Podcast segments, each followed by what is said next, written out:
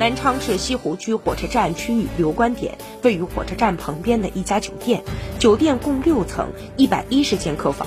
目前留观用房共三层，主要用于留置从湖北省流出未满十四日的外来人员。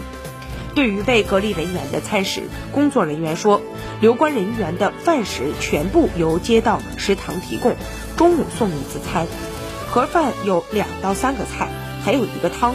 晚饭除了没汤，标准和中午一样。同时晚上会把第二天的早餐一并送达。值得一提的是，留观人员除了能拿到餐食之外，每个人还分到了书籍。结合他们不同的年龄、经历，工作人员为每间留观房分配了一到两本合适的书籍。